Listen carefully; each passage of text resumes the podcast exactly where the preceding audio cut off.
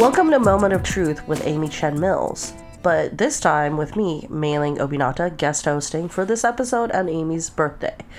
This is where we bring you clear thinking on confusing topics in challenging times. Today's episode features a conversation with a leader of a new independent labor union. We're calling it the life changing magic of unionizing, a deep dive with the national president of Trader Joe's United, Jamie Edwards. This conversation is inspired by our November 6th 2023 episode in which we discuss the importance of Gen Z in labor with two union organizers and a labor attorney. If you ever wanted to learn what it's like to organize a brand new union in a workplace, this is the show for you. If you care about intersectionality and wealth inequality and how unions can help with that, this is also the episode for you. We recorded this interview in late November, but since then, the union status of the store has gone into jeopardy. So I wanted to give you an update. I'm going to read from an Insta- Instagram post by the account Trader Joe's United from December 14, 2023. The image reads, Tell Trader Joe's, show us your books. And the S in books is using the dollar sign. I'm reading excerpts from this post. The same week that the decertification campaign was announced, two Hadley employees and leaders of this campaign went on a podcast hosted by Peter List of Kulture Consulting, an infamous right wing anti union consulting and media company where they reference the help they've been getting in their efforts. Also from the Post. That's why we're asking Trader Joe's to open the books and prove they aren't paying union busting consultants. If they have nothing to hide, they have nothing to worry about.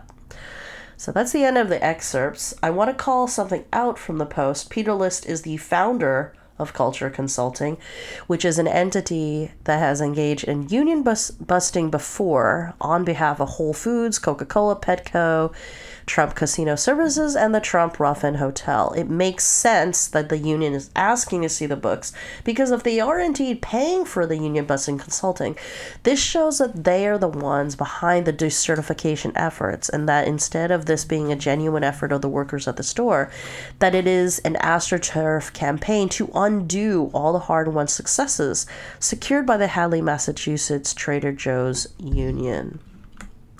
I wanted to include this update at the top of the hour because it may help you understand what is at stake for the Trader Joe's workers at the various stores which are attempting to organize and give a frame from what National President Jamie Edwards is facing in bargaining with Trader Joe's and in organizing a single store. The power that corporations have right now is due to the fact that their their funds allow them to have like to have control to a certain extent over the politics. You know what I mean? And even like down to like the workplace level. You know what I mean? Um, we need to be organized enough to have some power in our workplace. So, okay, are you from? Did you grow up in Massachusetts? Um, yeah, I grew up in Springfield, Mass. Okay, what's what's Springfield like for people who don't know? I I haven't I don't know anything about Massachusetts really. Oh yeah, so Springfield, Massachusetts is the biggest city in Western Mass. Um, Springfield is like, in terms of like Massachusetts, I think right now it's um probably like the highest poverty rate. If not, it's it's near the top, and that's how it's been throughout my life there. Um, it's um the place that probably has like the highest density of like um black and brown people. So like for me, also dealing with like um just growing up and um very at a very early age kind of understanding that the experience that I have is very different than other people might have grown up on a different side of the city. You you want to find a way to like um I don't know. You want to when you approach um poverty, you, you're thinking mm-hmm. about how does this start and like the most the most basic level for me is like how it is for me working and like um even the last job that I had before that like I've had a lot of experience with um struggle, both just growing up in Springfield and like obviously um even outside of that town, even out where I work in Hadley, which is like like a, a pretty nice college town, there's still a lot of that struggle and everything. But yeah, my experience was definitely um my perspectives were informed by like my experience growing up in Springfield and everything. Well, so when you grow up in Springfield,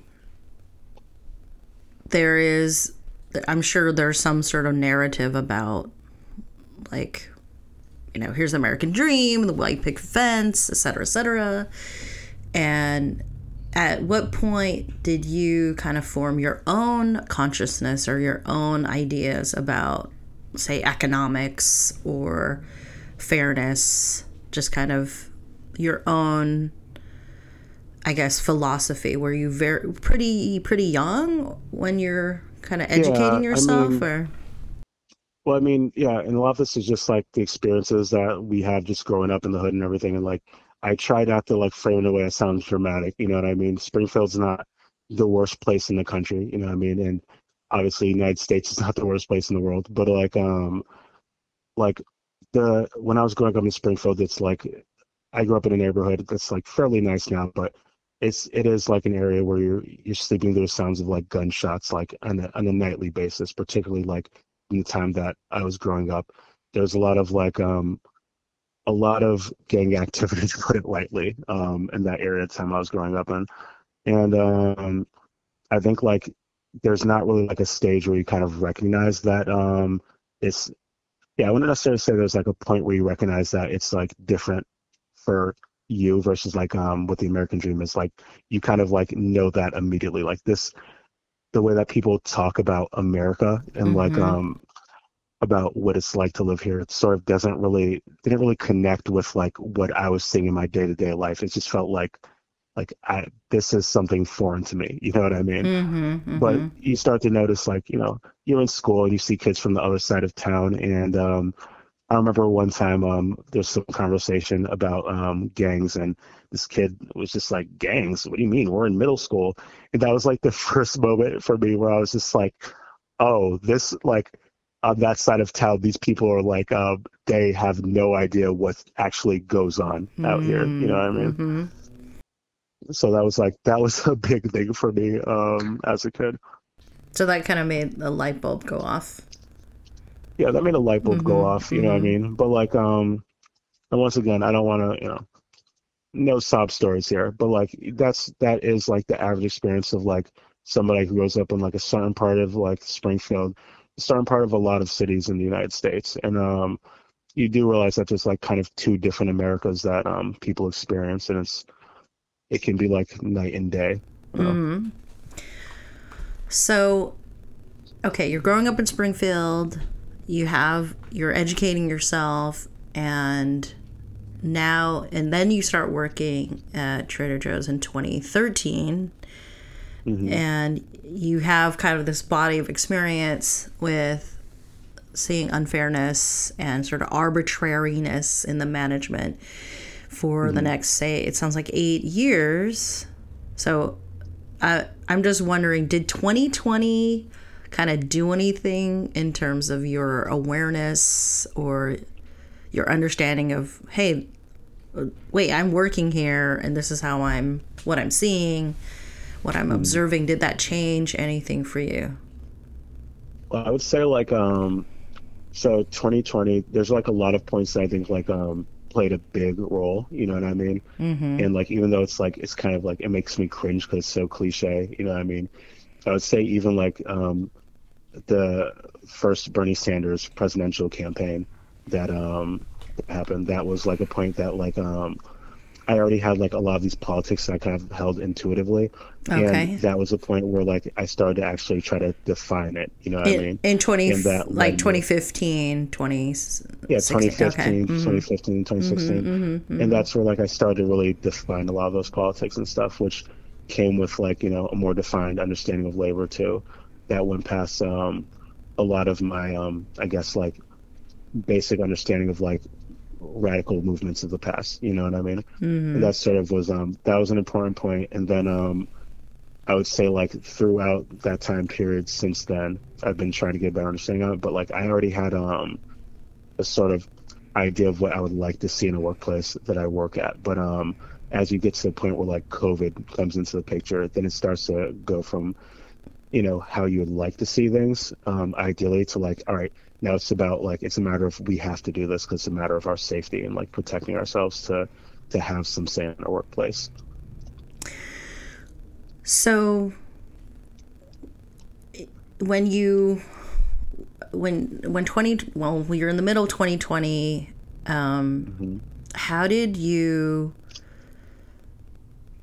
communicate with worker co-workers about like their needs or your needs how is that was that a big moment I mean, maybe I'm asking like a really obvious question. I to me, I would be like, wow, you're literally risking life to mm-hmm. go to your job. It kind of feels like in conversations about the new labor movement that um talking about like the pandemic, it almost goes without saying. You know what I mean? Mm-hmm. But like mm-hmm. Definitely um like the first time that management at our store ever even acknowledged um, what was going on was to say in a huddle that um no one was allowed to wear masks or gloves in the store. wow. I mean? so, like, yeah. In 2020? So, like, they yeah, said no like one's the, allowed to wear masks. Yeah, at the very beginning. Um, wow.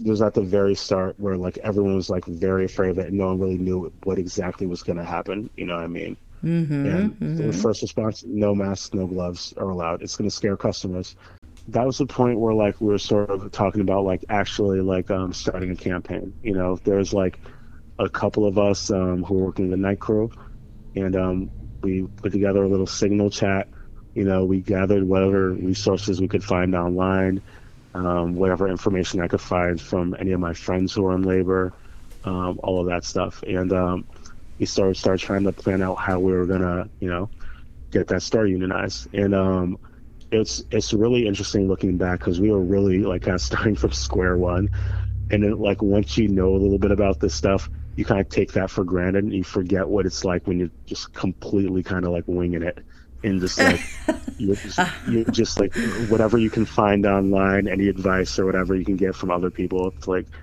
that's that's all it was at that point. But um, that's what we were doing, and you know we we had our small organizing committee we were doing things by the book, you know, very much like, you know, focusing on security.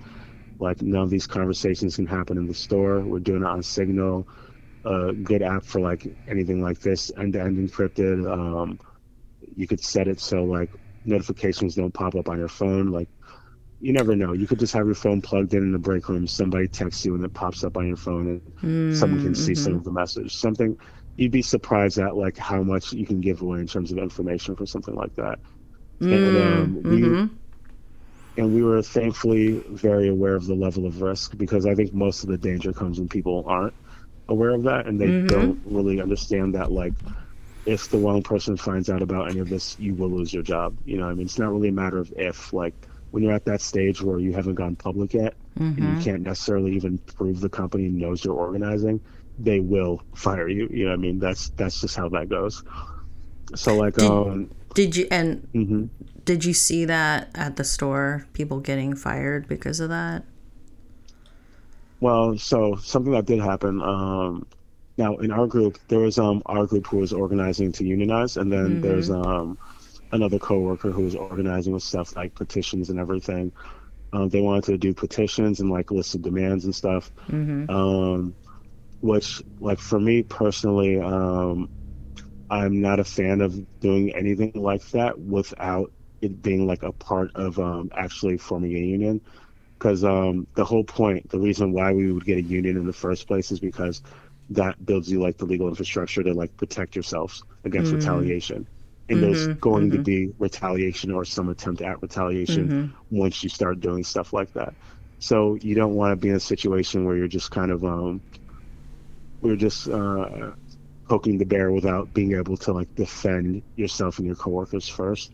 So for us, like the strategy isn't to do anything like that until we have firmly have like our majority established, until we know that we have a majority of support in the mm-hmm. store, and we know that we're going to have an election to have a union. And then like once you're at that point, and then you can go public with it, then you have like a little bit more protection then you can start doing like stuff like that and um it'll be a little bit safer. But um pretty much what was happening there was um somebody was trying to organize to do these things. Um they were talking about it at work a lot. Um sometimes managers in earshot and um and management ended up firing them. Um they gave them like a series of write-ups within like within days of one another which is extremely uncommon and they got fired. And I don't feel like there was anyone at the time who like who didn't know that it was retaliation. Like it was very Wow. obvious. Are there many different places you if to work? Like, do you feel like people have a lot of Oh, yeah, different would- choices? I or? mean, I mean, I'm from Springfield. My first time being at my Trader Joe's was when I applied there. oh, okay. um, yeah, but I will say like at our plaza, there's a lot of places to work, and um, I would say like a lot of them have their own set of issues too. But yeah, um, I would say there are there are some options there, but it's kind of like a lot of the same. a lot if of the same type about, of like, options. Entry Mhm. level. Yeah, the same type of, if we're talking about just like entry level like retail work and stuff, it's a lot of the same. And like the the way that um people talked about Trader Joe's at the time, Trader Joe's was the gold standard for what that kind of work was supposed to look like. You know what I mean? Why So, like, and why um, was that? Why was that? Like, do why was that at a it the gold standard? time that oh yeah, I think at a certain point in time that there's some truth to that. You know, people were compensated very well. There's really good benefits. Like um, by the time I got there, there's already I was already in the middle of a wave of changes that were happening, and over the ten years I was there, I saw more. Like um, there was a time workers could work overtime hours, pick up Mhm. overtime. By the time I got there, it was like if you went to 40 hours, you could like actually get in trouble if you go over that 39 hours. You know what I mean? Um, Mm.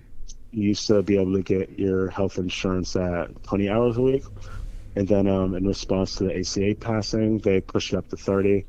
Well, I think Trader Joe's it's it's privately held, so their financials Mm-hmm. are completely opaque.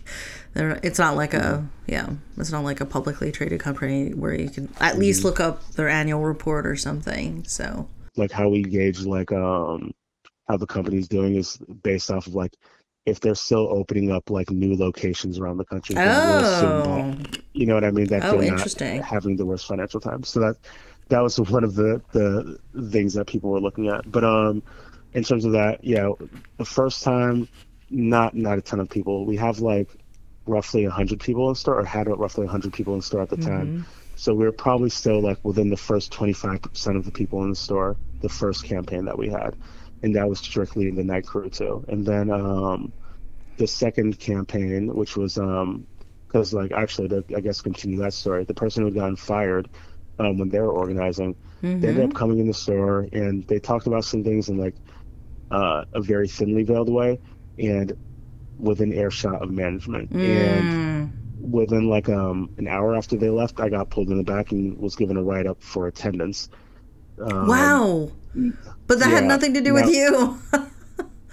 Right. That's and so so, that's like so yeah, and to this day I can't say for certain what they knew or what they heard or if they just thought it was Hmm. suspicious in some way that I was like having those kinds of conversations with them.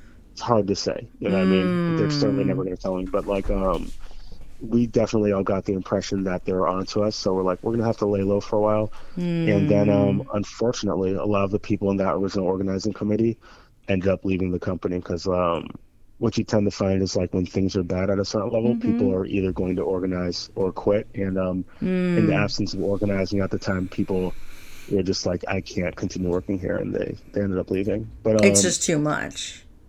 yeah, yeah. Mm-hmm. It was really, it's it's a lot like with even with everything that's going on right now, which is a lot, which I'm sure we'll get into. It's it's still like very chill in comparison to what it was like in those early stages of the pandemic. It was um, Mm-hmm. a very intense time. So now we're so, now we're at some point in 2021. It's Mm-hmm, it's you you assess that it's kind of a time to co- sort of cool things down, and then some people leave. What do you what do you do at that point? So yeah, so we get to the point where like some people left and end up ended up just being that like the the organizing effort sort of fizzled out. And there was like a long period of time of, you know, some of us talking about like, you know, trying to get started up again. But there wasn't really like um the will with the people that were there at the time to be a part of like the actual group that was doing the organizing. You know what I mean? Um so then um come the beginning of the next year, um that was sort of when I was reached out to by Meg, um, who's currently our um, director of communications, and um, she was starting an organizing committee in the mornings.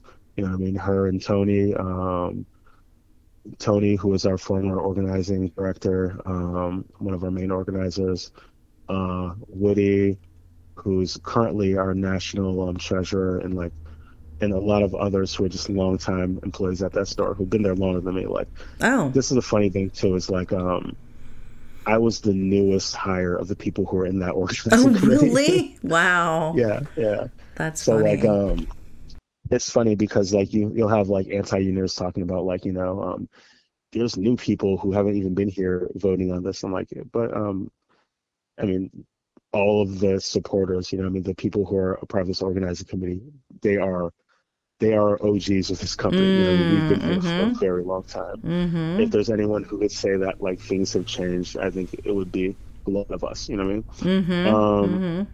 So yeah, um, so yeah, they started. Uh, they were doing their thing in the mornings, and I was like, all right, this is perfect because like, as it was when we were organizing the night crew, it was um, pretty much all of us were in the night crew. The one person who was helping us organize, that was a member of the morning crew, was on leave at the time. You know, what I mean, so he wasn't really able to like have that kind of access to everybody to begin with. Um, so yeah, that was sort of that was sort of the point where things started to to move a little bit more quickly and pick up because um we were able to like to merge both of those efforts and um The we night still and had the morning. oh yeah Mm-hmm. Mhm. How many shifts um, are there? oh so is we always say night crew and morning crew really like we close at 11 p.m you know what I Mhm. mean and we open at um 8 a.m so morning crew is just the first half and night's just the second half Okay. and then we have people who work like mid shifts in between but it's not like there's not like overnights or anything like that mm-hmm. yeah so I, I use the word night crew very lightly that's just uh, the language that we use there And when But, does yeah. the store close for the to the public? oh the store closes at nine, Mm, nine, mm-hmm. and then um but yeah but the closers will be there from like 3 p.m to 11 Mm-hmm. Mm-hmm. So now it's picking up, and then yeah it was how does the ma- how like, does the um, magic happen? Well, the magic happened.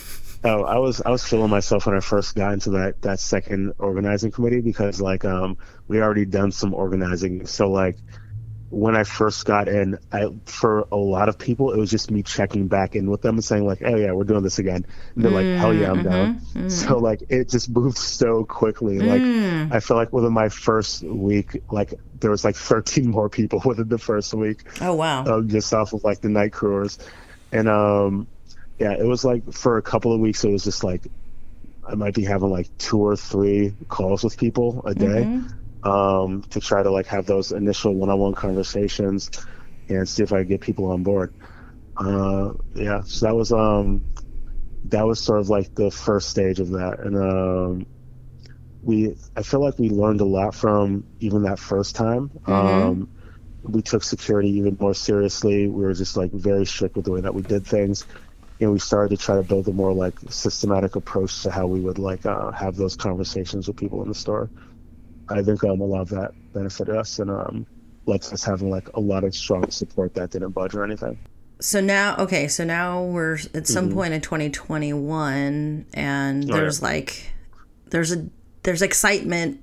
I mean that um, is happening. Actually, I should say this too. Like when we talk about excitement, Mm-hmm. and also talking about security. So like um, this excitement was very quiet, right? Like Okay, um, I was gonna say it's really so- hard to be quiet when you're very, ex- you know, excited Yeah. about something. So yeah, how do you do that?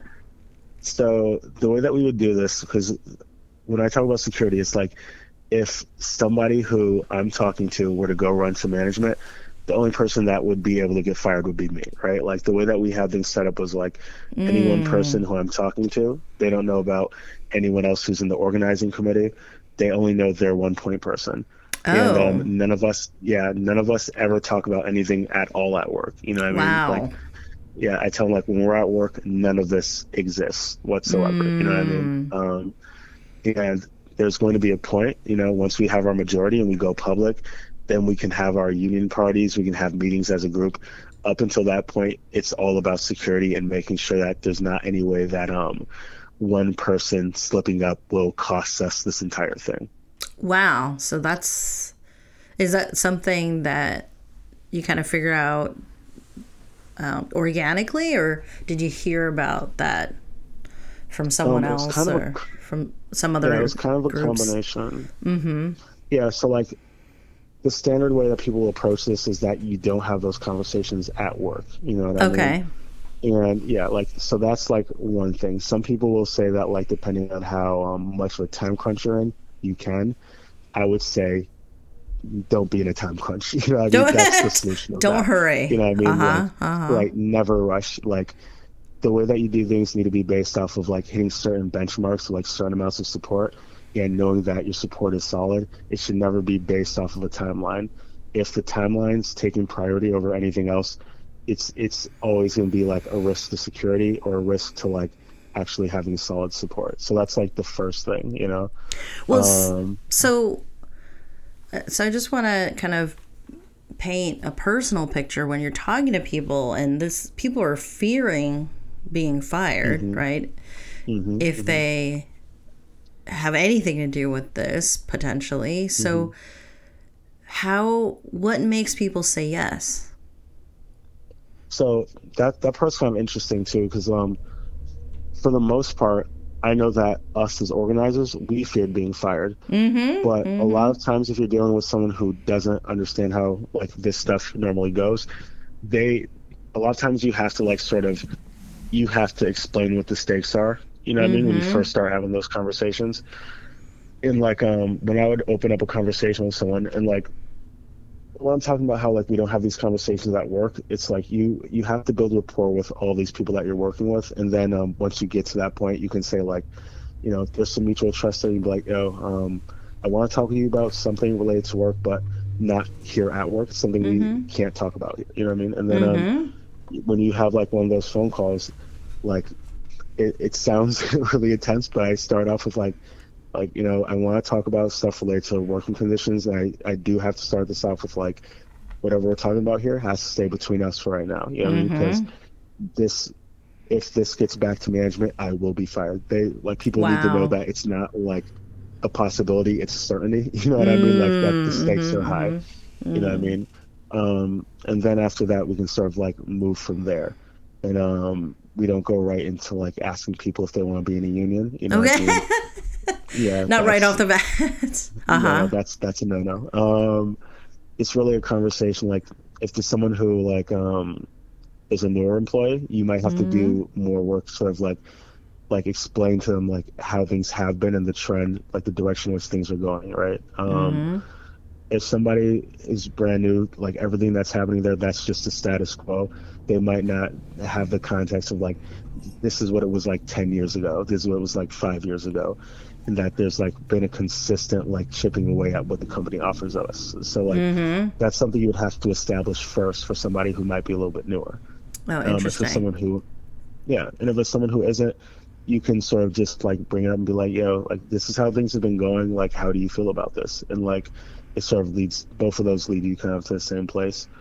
And even then um first you have to like get to the point where both parties acknowledge that there are problems there that need to be fixed and then we after that we get to the point where we say like all right um in theory would you be cool with us like all trying to get together to work on solving these problems together? You know what i mean? And then if someone is is on the same page as you at that point and this is very much like um a stripped down version of how these conversations work but once they're on the same page as you at that point then you can like introduce the u word and but The U word? at that point- oh yeah uh-huh. word. It's called the U word. yeah. Okay. Oh yeah, it's a dangerous word. Um, Mm-hmm, But yeah, even at that point, like we don't really go straight into like, would you like to unionize? Mm-hmm. We start off with like, what do you know about unions? And that's like a really important part Mm-hmm. because a lot of people don't really know much about unions outside of um, what they've heard from their bosses. And, Right. um, right. yeah, and that gives you an opportunity to like address any misinformation that they have heard. You know what I mean? Like that might be like someone. I had one conversation. They're like, I know that um, unions say they do a lot for work, lot for workers, but um, all they do is take your money in union dues. And then like, all right, that's an easy point to address. It's like, all right, on average, um, people in unions are paying two percent of what they make in union dues, but they're making eleven percent more on average. If they're black or women, they're making thirteen percent more on average. like you can just address it right there, clear it up, and then wow, you move on to the next point. You know, so like I would say it's really important that people like take the time to learn this stuff mm-hmm. before they have those conversations. But you... yeah, once you have those conversations, you definitely want to make sure you give them room to um, to tell them what they for them to tell you what they think that they already know about you, and so you can address that first. Did you ever have? Uh, did you ever approach someone who might sort of appear on the outside to possibly be hostile mm-hmm. to the U word or the concept of the U word? Mm-hmm. Um, yeah, yeah. Um, so I should say like the first part of like organizing is like kind of mapping out the store, right? And mm-hmm. um, when, mm-hmm. when you're mapping out the store, it's you're mapping based off a number of things. But for like one thing you're doing is mapping out relationships, right?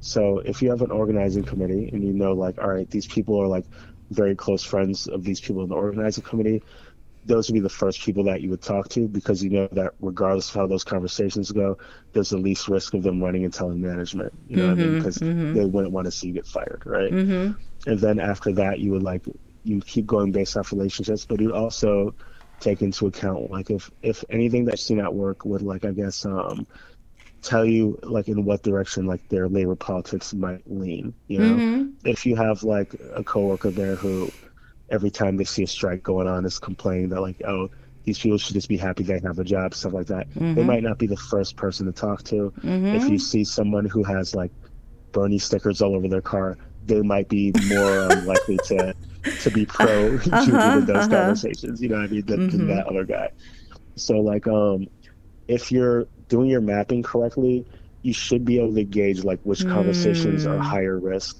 Mm-hmm, and you mm-hmm. always start with the lower risk conversations. So at any given time, if things go south, you already have a stronger majority. So like, right. if things go south because you like talk to the highest risk people first, then it's like dead at mm-hmm. the start. If you talk wow. to a high risk person at the very end, the day before you're going to go public, there's literally nothing that could actually go wrong by having that conversation. You've like, there's not any risk there anymore. Okay. So like the mapping's really important. Okay, tangent. Are you very good mm-hmm. at board games? Like, are you very good at um, like games where I haven't played any board games in a while. Okay, I was like, wow. Remind me to never play a board game against you, because because it is all about the strategy. It sounds like you really have to understand, kind of like what's your numbers strategy. Mm-hmm in my experience, um, this hasn't crossed over into my, my board game skills, but okay. um, I might I might take another crack at board games uh-huh. and see how I do. Yeah. Uh huh. Uh huh. Or because mm-hmm. it's really like you're really doing a lot of counting, and you're really mm-hmm. doing so much strategizing. Uh, and and it sounds like with the approach with your committee, right, having to kind of layer the risk and so on. It's there's mm-hmm. a lot like a lot of nuance in planning something it, like that. It's actually funny because when I'm explaining it, it sounds so much more complicated. It sounds like very complex when I'm explaining it. But okay. Like a lot of it, yeah.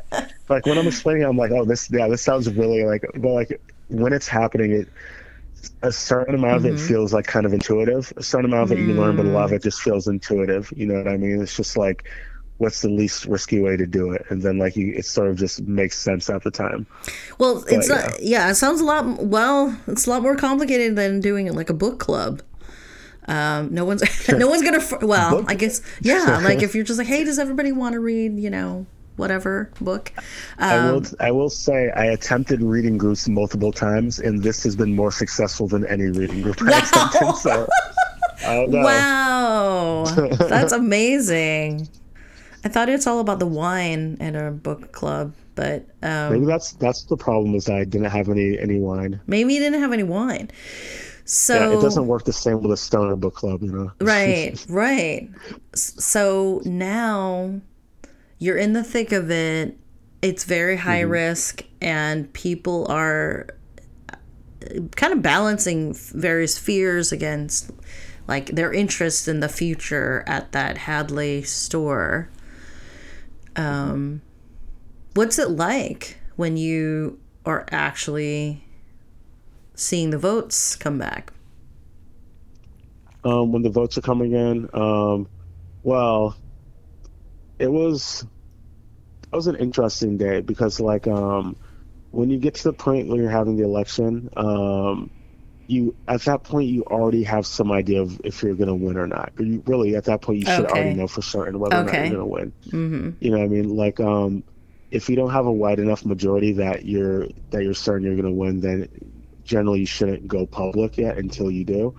Um but it is it does feel like such a suspenseful day because there's so much that you can't know for sure until you're there Mm-hmm. but i would actually say like um that when we when we knew that we had won the election you know what i mean when we got to that point it was um it felt very exciting but it almost felt like um the day we went public when we first like officially announced that we were going to unionize Mm-hmm. that day I feel like almost felt like um it felt at least like as big of a deal Oh, as the day that we actually won it. And it's it's yeah. Going public. think- so, yeah, what was that day like?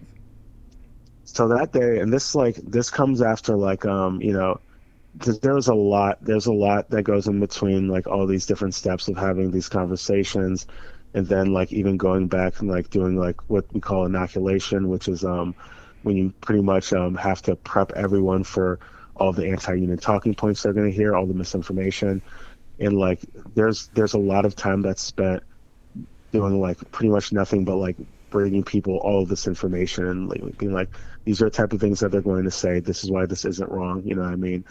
Like these are different kinds of union talking points. And So you're like, sort of vaccinating are- people against the anti-union Oh, prop- yeah. propaganda. absolutely. And done- and if it's- Inoculation. yeah, that's why we call inoculation. Uh, And, um, uh-huh.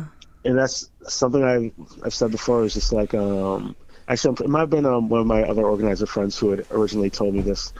Um, you always have to do this before going public because it's you know it's inoculation, not treatment. You know what I mean? And like Mm, that was like a really important thing because um, once people get scared by the company, there's Mm-hmm. no guarantee that you can ever get them back. wow. Like right.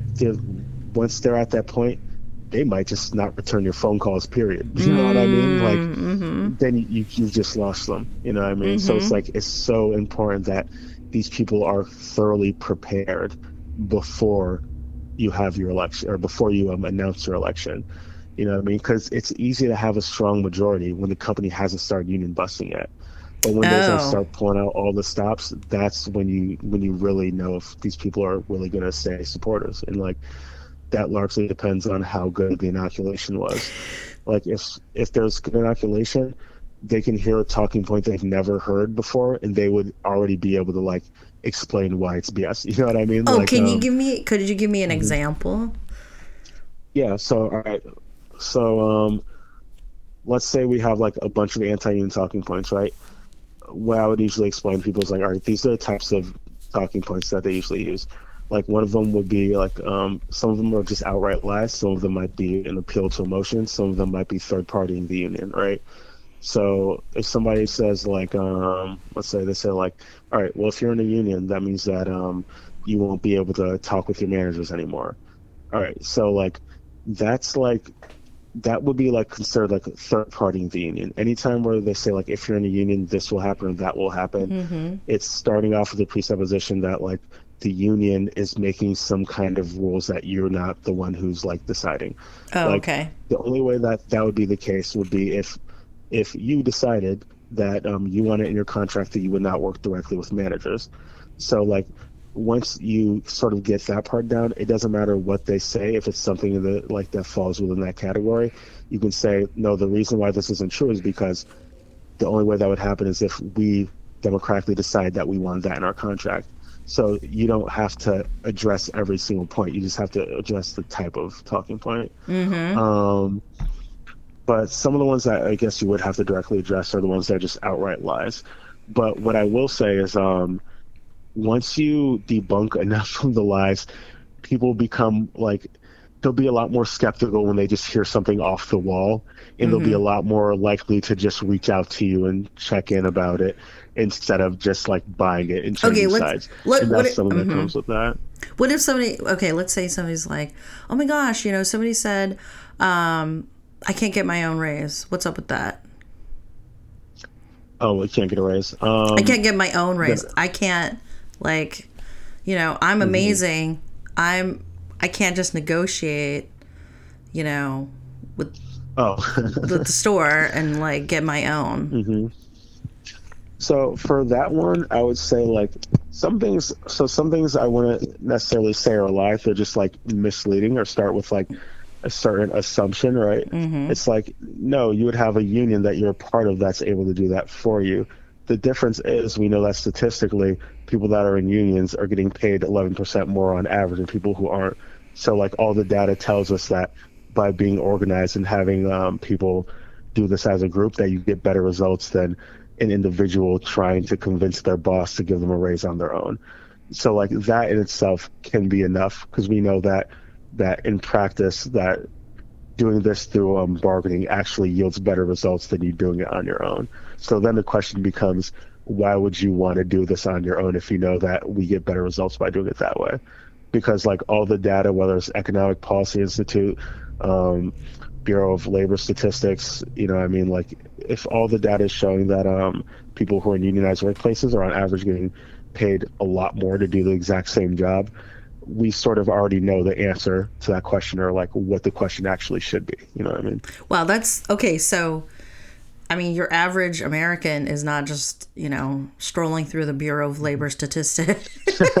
so, or the, like, like actually wow. It's just like, like, why are you asking me that? Haven't you haven't you looked up the numbers yet? Yeah, like wow. Oh, I my, bad. I didn't like spend my free time hanging out on the economic whatever whatever. So is right, right. so is how did you know or how did your organizing committee know that you needed that Mm-hmm. kind of information because that just seems so alien for Oh, so I mean, there's a thing, right? Like, a lot of it at the early stages when we're trying to organize and that we're like having the idea to organize, it's like, what? Why do we want to organize? You know, what I mean, in large part, like, and, and most of the times, there's like um, information that we've already come into contact with that makes us think it's a good idea to organize, and then it becomes like a matter of like, how do we convince other people? How do we like sort of educate people on the benefits?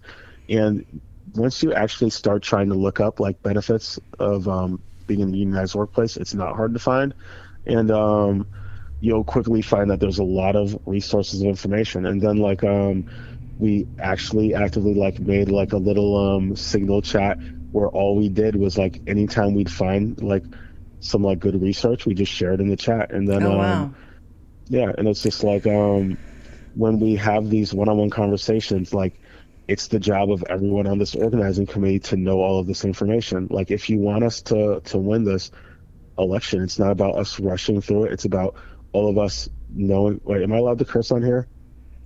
I don't, yeah sure why not no oh Okay, I'm all getting a no, no? but Oh, we would oh, just oh, bleep it out right. wouldn't we Your stuff, knowing your stuff. no it's know your stuff okay yeah. It's just you have to know your stuff. If you want to convince other people, you can't convince somebody of something that you haven't like fully mm. educated yourself on yet. It's like, Mm-hmm, and mm-hmm. like you're you're doing your campaign a huge disservice if you can't like if you're willing to risk your job to organize. You should be willing to spend some time to do a little bit extra reading. You know what I mean? Mm-hmm, mm-hmm. Like I feel like that's um, a much smaller sacrifice, and it'll actually like yield much better results because people will have questions and um, the anti-union campaign will take advantage of any gaps in knowledge that people have Wow. So never play Trivia Pursuit with people on an organizing committee for a union because you will you will be so beat. only if it's labor themed What's the reaction to going public? It was like it was a really it was an intense day. So like the day that we went public um because like it was there's so much like there's so much time and there's so many different points where like there will be different people in the organizing committee who are so like excited that they just they think that they're ready right then. And like for me i'm like the person who's like kind of just like all right guys we got to be patient. I know it looks good now but like we have to be prepared. Like you want to be you want to be sure that you'll be able to win in a worst case scenario. You don't want to be able to win in the best case scenario. That that's an easy point to get to. Mm-hmm. But you want you need like a strong buffer for like whatever ends up happening. So like there's a lot of that. There's a lot of people like you know really struggling to stay patient with the process. And once you get through all these steps and you like actually like we have a strong majority. Now we're officially done with this phase. Like I, I'm sure that the vast majority of like times that people try to organize, they never get to the point where they even go public. You know what I mean? So that's a very, a very big step. You know. What, so when, um, what does that? What I'm? Could you elaborate? I'm not sure what that means. Oh yeah, I mean like um, there's gonna be a lot more people who decide, yeah, I want to unionize, than there are Mm-hmm. gonna be who actually end up getting a, a majority of support in the store, so they can actually like Move have forward. Mm-hmm. enough support to get like um, to actually get an election and to have um, a majority where they could say like, you know, we have a majority, so you have the option of um, of voluntarily recognizing us or going to a vote. You know what I mean? So that's Mm-hmm. because that's something that happens once you have your majority, and the vast majority of the times that people have the impulse to organize, I I'd be shocked if the majority of times it gets anywhere near close to that. In fact, like I know from experience that most of the times when people have the impulse to organize, is not necessarily like when um, an actual campaign happens. You know what I mean? So a lot of so every time we see like a brand new union, we it's sort of the result of many, many, many other perhaps other people not being able to to take their uh, workplace to a majority. Like we're we're seeing and the I mean, exception. we're kind of seeing the yeah. exception. yeah, and like the mm-hmm. the thing is like since since they haven't gotten to that point, Mm. there's like there would no be like there would be like no real empirical way to like to show like what the percentages are. You know what I mean? Like Mm. um so like I can't say for certain, but I I know from experience, you know what I mean, from a lot of people in different places, different stores, different companies and stuff, that a lot of people will have the impulse to organize. It's like it's very easy to get to the point where you have one or two people you're talking to, and then it sort of just fizzles out. You know what I mean? It's just In not fact, enough like, critical mass. Yeah, exactly. Mm-hmm. And also, like, honestly, one of those those really scary things about it is like, even like, depending on the situation, you could do everything right and still mm-hmm. not win. You know what I mean? That's entirely mm-hmm. possible. Mm-hmm. Like, if if we did absolutely everything right, and it wasn't the combination of like, let's say the store captain that we had for like for years leading up to that, if it wasn't for a combination of that with COVID, you know what I mean, with specific policies that the company had that made people angry, then even if we did everything the way we we're supposed to, it might not have been enough to like to get a victory. You know what I mean? So like that's another part of it too. But like um yeah, you And- could do everything right and still not necessarily win. And you could uh but I- what I will say is of course, like I said before, if you you know before you should know before you go public whether or not you have enough support to win. So like if you're not able to get to that point then you just you don't you don't like pursue an election. You know what I mean? Okay. You never want to put everyone's job at risk for like Nothing. for like yeah, it's Mm-hmm. not that's not something you want to do.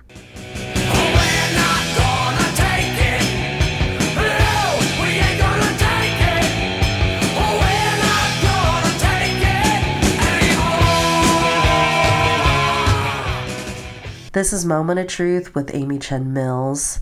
I'm your guest host, Meilin Obinata, interviewing Jamie Edwards, the president of Trader Joe's United. One of the concepts Jamie Edwards was explaining was structure testing. That is when you ask people to conduct an action together.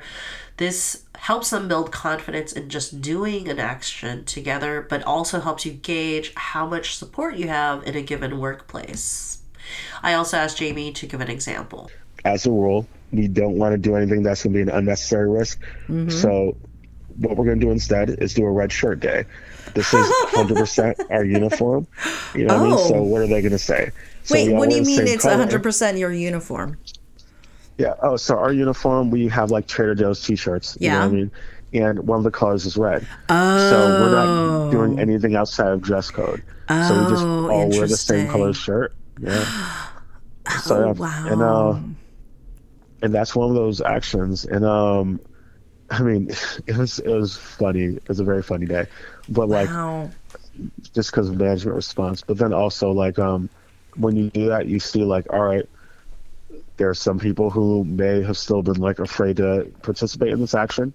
You know what I mean? Mm-hmm. And then you also see like okay, um, all of these people were like no hesitation did it you know what i mean so like we we actually know that we really have that support because like if somebody is willing to do an action publicly in the company's face then you know for certain that they're willing to do a vote that the company doesn't even see you know what i mean so like, right, anonymously.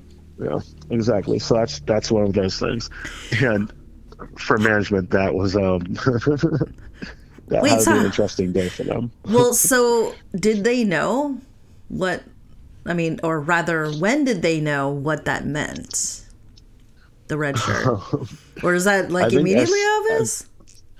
Oh yeah, if if they come in and they see that everyone who's on the organizing committee is wearing the same color shirt, they're gonna know what it's about pretty immediately. Okay. Yeah, yeah. And then like um it was that was such a good day too because like you gotta keep in mind right like um when you're when you're first coming from that first stage of organizing, everybody is like we we drilled it into everyone's head that this all has to be secret. So it takes a lot for everybody to like to go the opposite direction and be like, all right, now we all have to be loud about this. you know what I mean? It's important it's important for every single person in the store to know that we all have each other's back. So like they have to be confident that they can win this for them to like be very bold in the actions that they're willing to take. So like um when we saw everybody wearing like the red shirts, it was like um it was like it was it was like actually like really it was really cool that day. Um Wow. like I felt like I was surprised at how many people actually did it because a lot of people were like were afraid, you know what I mean, of being like open with their union support. But next thing you know, we're looking up at the registers. It's just everyone in red. You know what I mean? Really? Yeah. And it was, Wow. it was funny. Yeah, it was funny. Like one of the managers was making jokes about it all day. Um, he's no longer a manager there, but he was like probably the only manager who hadn't broken the law throughout the campaign. Wow. And he, he found it hilarious that we were all in red because he knew that like, you know, management was really coming down on us with the union pins and stuff. And uh, yeah, it was it was cool. And it was um it felt really powerful and that was like one of the first moments where everybody's like, yo, like we actually can like we can win this. I mean, for us we knew it, but like that's when all those other crew members who were gonna vote were like, yeah, we we got this, you know. And um and for management it was the same, but obviously they had the opposite response. um, yeah, yeah. There was there was a lot of unfair labor practices that were committed just in that day alone. I was gonna ask, Um, is that when union busting started? Because then they know. Oh yeah. Well, the Mm-hmm. union busting started before that, I guess, because like you know, they pretty much deputized like some anti-union crew members to like run the anti-union campaign for them. Oh, okay. Um, yeah. So there was like a lot of people in the store who were doing their dirty work. They were like, it was like uh, they didn't have to follow what was written on the log. They could just like at any time leave the store, be outside, have like full meetings with whoever they wanted. They could pull other people off register to have like anti-union meetings. It was it was a really wow a really wild time. Yeah, and and it was it was intense too because like these people were engaging in like some pretty extreme harassment of pro union people at the store. There were like a number of occasions where they were they screamed at us like at the top of their lungs when like our people are coming in shopping when we're working. Like there's been a lot of times where like union supporters have like have been in tears because of like the experience they've had at that store. Oh, um, because You mean on the job? Mm. Anti-union people, yeah, like because that specific group of people, they were allowed to kind of just terrorize people. A lot of times, managers were there; they did nothing to like intervene. Like, it was really, really rough. Um, so that yeah, oh because okay, so you were saying when members would shop there, as in members like of the um, organizing like- committee would also be customers. yeah. So, like, um, one on one occasion, um, two of our people were actually buying some food for our little union cookout. And then one of the anti-union people, like one of the leaders of that like little group, um, yelled at them while they're shopping and told them that they're breaking up the family and all sorts of other unhinged Oh my stuff. Um, yeah, Oh wow, very shame and Yeah. blame. yeah, and this is like right out on the sales floor. You know, I mean, managers knew about it and everything, and and no action was taken. You know? So they don't Um, think about how that looks to just onlookers, like other customers. They just think- have no idea how the public receives Well, I don't that think kind they of thing. care. They just don't think- I care. don't think- They I don't think they care. Uh-huh. No. Um, I mean, it doesn't. I don't think it really matters that much how the public perceives the anti-union activity because, like, you know, they're they're the group that's at the store who's doing everything with like the backing of the company that controls everything in there. You know what I mean? Um, hmm. yeah. The majority of the customers aren't going to see everything that's happening in the store, even things that happen right there out on the sales floor. There's a lot of people coming in and out those doors. I Mm-hmm. don't think that um, that side was particularly worried about optics in the same way that we had to be. Because when you're like kind of like Mm-hmm. actually on the right side of something, you have to be very concerned about like all of that. You know what I mean? Like Mm-hmm. um, when you're not trying to take like the moral high ground, it's, it's just like it's kind of an afterthought. You do whatever. Interesting. Yeah. Um, but also, it's it's not just that, but like also the company is going to let things slide when they do it. And um, Of course. if we were to even Yeah. Mm-hmm. like respond like slightly aggressive way when we're the victims of harassment, we would have definitely been fired on the spot. But um, yeah. But um, I guess to briefly go back to like the red shirt day thing, like um, that that was like the point where we were able to openly show support and um like there wasn't only um, anti-union activity coming from those anti-union crew members. There was a lot of direct stuff from management, and one example of that was um, a manager asking someone like, "Hey, are you wearing that red shirt because you're a union supporter?" Which like that in itself Whoa. is actually against the law. oh, really? yeah, they're not allowed to Oh. ask people how they're going to vote in the election. Okay. Um, but um, oh. yeah, yeah. And that, but the person was just like, "Yeah, that is why I'm wearing the red shirt." And and this guy says, "Well, just so you know, if the the union wins, we're cutting your pay." Oh, like Oh, wow. yeah, yeah. And then another. This was actually funny because um, this this one kid who was working there, he was a new hire. He didn't even know we were doing the red shirt day. He just happened to wear a red shirt. and the store captain just went up to him. He was just like, "Are you wearing this because you're a union supporter?" He's like, "Yeah, I didn't, I didn't know that this was a thing that was happening." You know? That's awesome. And- That's funny. Yeah. When I saw him in the yeah, when I saw him in the break room, he was like, um, he was like, "Yeah, it was um, this is what happened," and like you know. Before I was on the fence, but I think now I'm actually going to vote for the union after that. So, It turned him. It turned him into a supporter. yeah, That's really funny. Yeah, it's like, well, and that's not the only time something like that's happened either. Oh, when they kind of see the company response. So we're in 2023 now. Mm-hmm. I don't know how you haven't been fired yet. Uh, actually, yeah. How do they just are, are they uh, would they be scared to fire you at this point, or do you have any idea how you haven't been fired? It's like what would happen? Um, I think I don't. I wouldn't say that they- would be scared to fire me. I think Oh. it all depends on what's going on at the time. So in Hmm. my experience, when you have long periods of time without doing actions at the store, they start to get a little more bold. Mm-hmm. oh, Um, anytime you have a lot of turnover where a lot of people who are supporters have to leave because like the semester Mm. ends or something, you have a lot of new people, the company gets a little more bold. Um, but yeah, like, you know, they fired Steve and then we had a series of actions. We had like, we marched up there with a petition. Then after that, we ended up, um, wait, who's Steve? oh, Steve was a store artist and he was um, fired in retaliation for Oh. being a union supporter. Oh, I think I saw something about that. Yeah. He got fired because Oh. he didn't take home um, a jigsaw that was not his jigsaw and was in that store before he started working in the store. Um, it was like a very He left a tool. well, a tool was left that wasn't his to begin with, but yeah. Um, and it was no one really buys the story because they're like this tool that was supposedly dangerous. There were managers who were seen using that tool recently. You know what I mean? Okay. Like there was not an issue related to like safety. You know what I mean? He was just someone who was a union supporter. He was outspoken Wow. about the way he felt with um the changes that were happening to the artist position.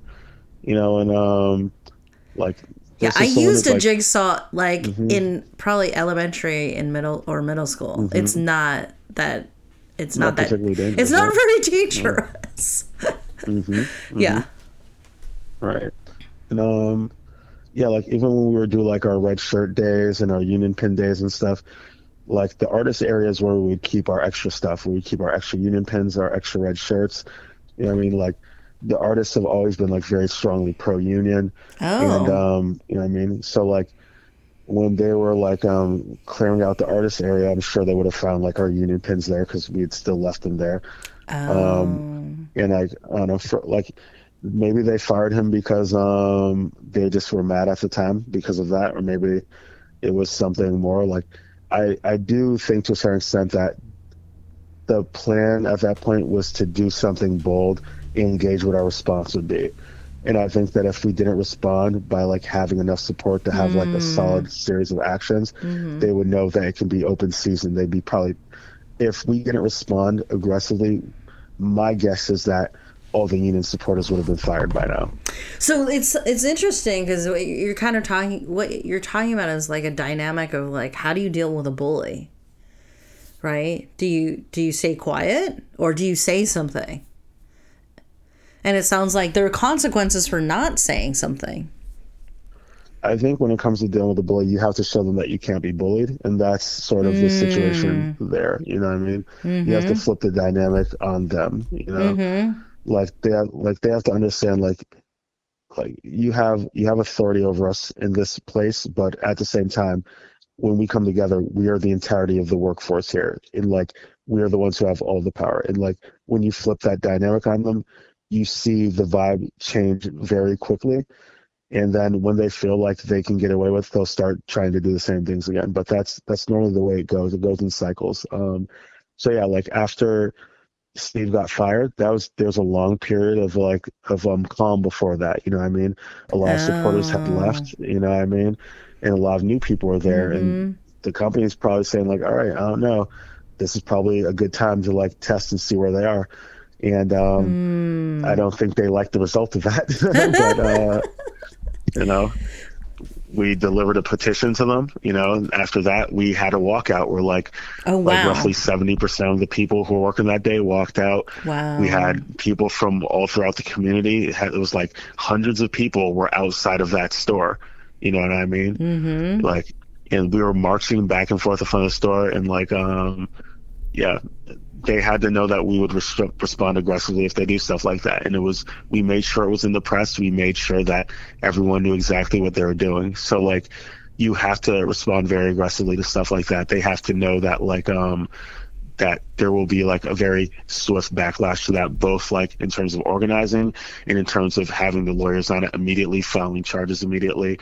Um because they are just like you know as soon as they find an opportunity that they can take advantage of they'll take it so it's really important that they know that you're that you have the support that allows you to act and that you're willing to use it and yeah so we did we did um the petition we did a walkout and then after the walkout there was another action where like supporters called into the store to ask about why they fired steve oh my gosh, and, like, that's we had- awesome. yeah. There was people calling. There's so many people calling that um when Tony got in that day, Mm-hmm. the phones were just left off the hook. Like managers were taking the phones off the hook. Yeah, it was like it was that intense. If you were wondering why Trader Joe's doesn't try to get rid of Jamie Edwards to quash efforts to create a union, keep listening.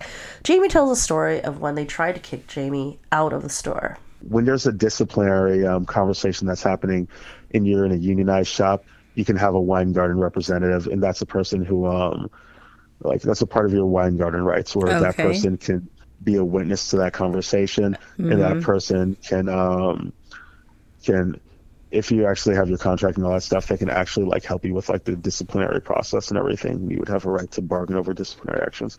So like the fact that he says that i now know that this is a conversation where i'm in trouble for something so i'm like okay all right so um tony happened to just be starting the shift so like i'm like hey tony you guys suck um i'm gonna need a Weingarten rep tony's like oh really so then um matt's like you know, I'm actually going to have to ask you to grab your belongings and leave the store because What? your behavior is very aggressive and very threatening. And I'm like, what? What? What? Wait, like where? Like, and he's just like, listen, I already have, I have people writing statements. I have witnesses. you made a scene like which I, I think was funny that he said i made a scene because Mm. i'm allowed to make a scene you know what i mean anytime we do an action we make a scene you know what i mean like Mhm. I think he sort of like gave it away there that what it was really about was the fact that he was embarrassed that I called him out and there was customers around. But um yeah, so like when you're kicked out, like the assumption is you're getting fired the next day when you come in. Like they're just having you mm. leave now so they can get the paperwork ready. So um I'm planning on getting fired, but like Wow. like I knew that I was going to make a post about what had happened and mm-hmm. Tony is a strong believer that that's what saved my job. Oh. To- Tony was just like, you should make sure you make that post tonight because they're probably going to try to fire you tomorrow. I'm like, yo, good call. Mm. So, like, I made a post explaining everything that had happened. I put in additional context. I felt like, because, like, for me, honestly, it felt a little weird, right? Like, because um, there's been a lot of retaliation, and this is the first time anyone's made it about, like, about feeling threatened or being scary. And I did feel a little bit weird about that because the first time that happens is with me. And like, um, you know, there's a guy who has his like thin blue line patch on his backpack and his Punisher logo on his backpack. And a what It logo? feels it, the Punisher logo, which is used by um, it's used by a lot of like pro police groups, but the Punisher logo is like often used with like far right groups who um is in response to like BLM related stuff. oh. So um yeah, yeah. So um it definitely felt like um there was some there's some racial undertones there of that situation. Um so like I made a whole post explaining everything that happened. This is like still up on my Instagram. And um we shared it as a collaborative post post with um the Trader Joe's United account, the official account. And a lot of people saw it. There was like a lot of people were upset in the comments there are people in the comments talking about their experiences with the same captain at other stores. It was Oh. like, you know, and it was uh, me telling the story. And the next slide was the was literally the letters that my lawyers had typed out and sent to them. You know what I mean? It was like Oh. it was so like it was just that's what the post was. And um and as soon as that happened, you know, they had done the charges and everything. They sent those emails out to the company. So like immediately when I get back in the next day, like there was already customers who were like who had seen me in passing. They, they had heard about what had happened. Like, yo, what's going on now? I'm like, I don't know yet. I mean, I guess I'll find out soon. You know. So um, there was a lot of people who had seen it. I'm sure the company saw it. Um, and I think that might have protected me because I feel like if it would have stayed quiet, I would have went home and not had a job that day. You know what I mean? Um, but what ended up happening instead, in some ways, felt a little stranger. Um, I get in, they're like, "Hey, we actually want to talk with you real quick. Uh, you can grab a Weingarten rep." And I'm just like, "All right, it's time." I'm assuming like, "All right, they're they're firing me now." This is what I expected was going to happen. So Tony's on register. We got Tony off register to come with us, and then um, they take me outside. It's neither of the managers that are there are the one that neither are the store captain who had that actual interaction with me. Okay. So these people were literally not there for it. You know what I mean? Oh. Mm-hmm. and um, they're reading me this write up. They as soon as I pull the paper, I'm like, okay, they're giving me a write up. So while one of the managers is reading, I peek over his shoulder to like to see, like to skip ahead, and I stopped them like, whoa, like this this didn't happen, right? Like, that like there's a like. I'm looking at the paper. It says I lunged towards the store captain with my fist aimed at his head. Those are the literal words that they used. Yeah, and this is for like a conversation that happened in a busy store, like at the bridge, which is across from all the registers. And you're telling me no one saw that, and I Right. lunged towards him Right. with my fist. Like it was wild, right? And like, mind you, there's also um, another one of my coworkers was literally standing behind me when we had the conversation, and I cannot tell you how hard he laughed when I told him what it said on the write up. He's like, "Yo," he thought I was joking. He's like, "It doesn't say that. I don't believe you that it says that." I'm like, "Yo, it says that." It was one of those like I was mad, but it was actually funny because when it when it says something about lunging in my fist, like. You know, like the post Superman does when he's flying with his fist. That's what I like actually imagined. So it's just like, like this this just this seems like so absurd that it's just very funny um but yeah so like that was what was written in my write-up um and i made another post like immediately after i got out that night about that and it was just like you know, sort of explaining like that situation and like how kind of weird it feels because I've never, I don't think I've ever been in a situation similar to this one. Like, and I'll definitely not relate to this union stuff. It feels really weird to have somebody kind of just like make up a story out of whole cloth, and that's not that's not a normal thing I've experienced. And I've like people people lie. You know, I mean, usually people will like um sort of just go with their interpretation of something that can like go in other directions if like you you like sort of read into it you know i mean? Like i thought that what was going to happen is he was going to tell the actual story of what had happened and then like say that something about my tone or my body language was aggressive. And i think maybe that's what he was originally going to do. Maybe the company told him like that's not good enough because you messed up by like sending this person home and maybe that was the reason he had to make up a more extreme story to justify it otherwise he'd be in trouble you know i mean that's just a guess i can't say for certain but like i don't know for some reason they had to create an entirely different story you know and um Weird. yeah But So, then I just I think I yeah. I I I, just found the posts. There those are that Mm-hmm. happened October of 2020. That's like six six or Yeah. seven weeks ago. yeah mm-hmm Um, fairly recent Wait, so what happened like after that? Uh, after that, um, we blew that up on social media. It was in the press. Um, trying to remember. There's there's a couple of interviews that happened after that, and uh, we talked about it. But um, for the most part, with that specific thing that happened, most of what we did was like file charges around it, and um, yeah, that's where we are right now with that. I'm not really of all the things that are happening. That's what I'm the least worried about. Oh, really? It's actually one of the things I'm the most well, because it's like there's a thing, right? Like it didn't happen. You know what I mean? He won't be able to provide witnesses to it happening because there aren't any, and I can provide witnesses to it not happening because there are those. You know what I mean? Oh, So uh like, uh huh.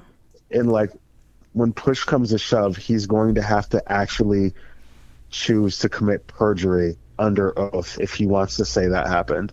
And Oh wow. not yeah and i don't know that he's going to really want to do that though it would be interesting if he did um so so ultimately like he's in a situation where he's dug himself into like a really really uh, bad spot and now he's going to have to deal with that when it comes to a hearing you know what i mean? And i nothing's for certain but i mean i i would say i feel like i feel certain that i like that I feel certain that this will be cleared up completely, and um, and it's going to be on him that that he like literally made up an entire story, and then like with other charges that we've had, they can quietly like try to settle it or whatever, and like um, you know, we've had charges around the 401k stuff with them, like um, trying to not allow us to get the same changes to the 401k policy that would have um been an improvement from the year prior. Um,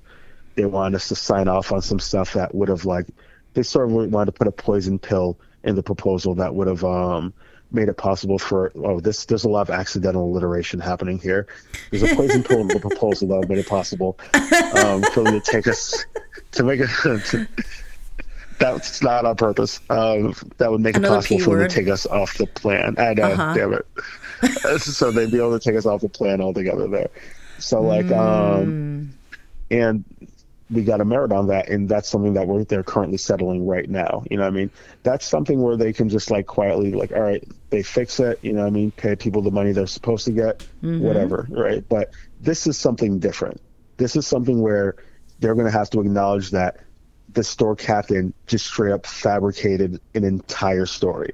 That is going to be that is going to be very entertaining, and I am like, I'm very eager to see how they try to handle that situation.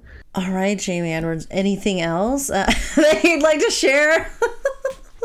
Um, yeah, I would just say, um, everyone listening to this, um, unionize your workplace and um, prioritize your security.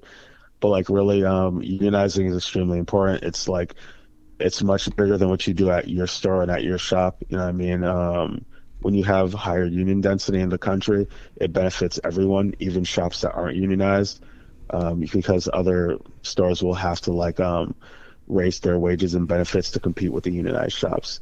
And um, I would say like um, there's a really good video from Robert Reich that talks about like um, surrounding unions, where one of the things that he actually talks about is um, the way that um, the the wages raising at the same rate of productivity was a very like that was what the trend was for the entirety of the time that we had very high union density. There was a point in time where one in every uh, three workers in America were in a unionized workspace. I believe that's the figure. Um, and when we were at that point, you saw productivity and wages raising at the same rate. When you started to see a drop off in union membership, that's where you see that productivity keep raising, but the wages stay stagnant. Like if you're someone who cares about about um, if you care care about um, income inequality, then you should be focused on organizing workers. If you care about um, about uh, wage gaps, you should be focused on organizing workers. Like these are all like labor related things. You know, I mean, everything from racial inequality to like the patriarchy. If those are things that concern you, the place to start is the place that where you spend most of your time, and the place that um literally controls your entire quality of life and um, whether or not you'll be able to pay your bills. Like you can organize your workplace, and that's going to have a major benefit on on everything. Um, I did Yeah. okay. I, I did want to ask about sort of intersectionality and and unions.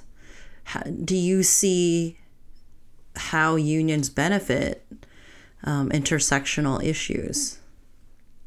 I mean, yeah, yeah, absolutely. Like, um, like there's a reason why like black people vote pro union more in union elections on average, right? Like when we go back to that other figure about um people who are in unions on average make 11% more, but if you're black or woman, you make 13% more.